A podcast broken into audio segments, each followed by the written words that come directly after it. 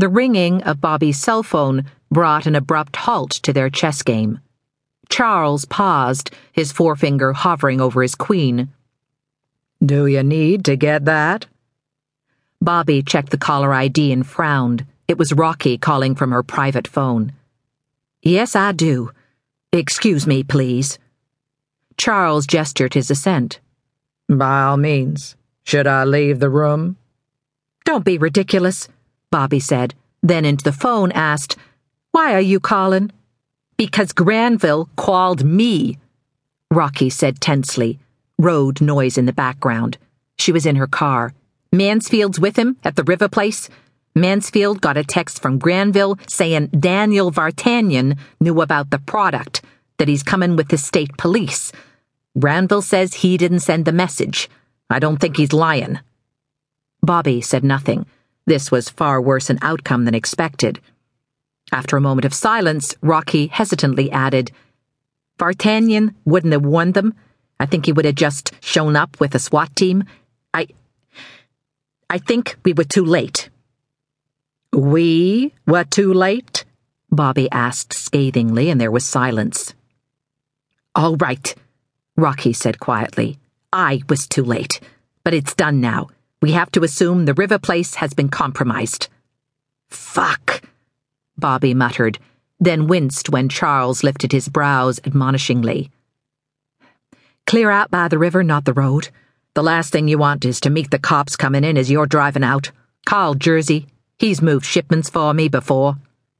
Granville called him, and he's on his way. Trouble is, we can only fit six in the boat. Bobby scowled. Jersey's boat is big enough to fit twelve in the cargo hold easily.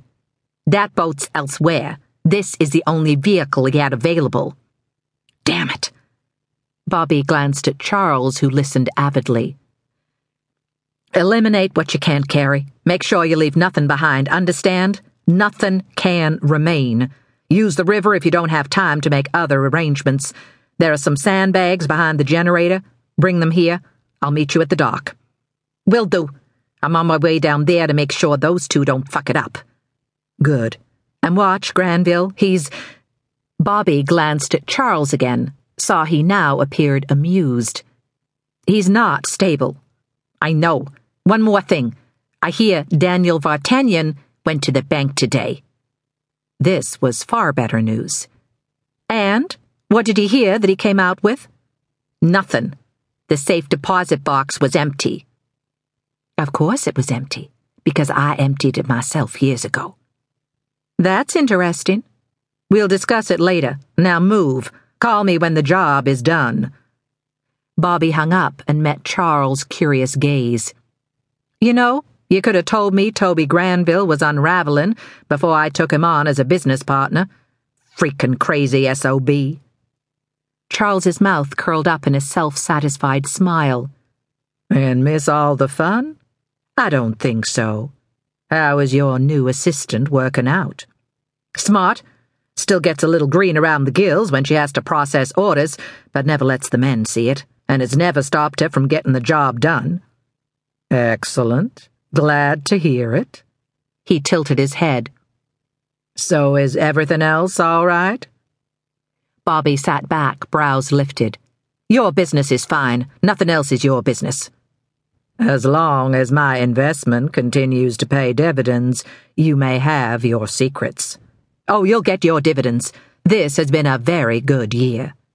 Base business profits are up 40%, and the new premium line is just flying out the door. But you're about to eliminate stock.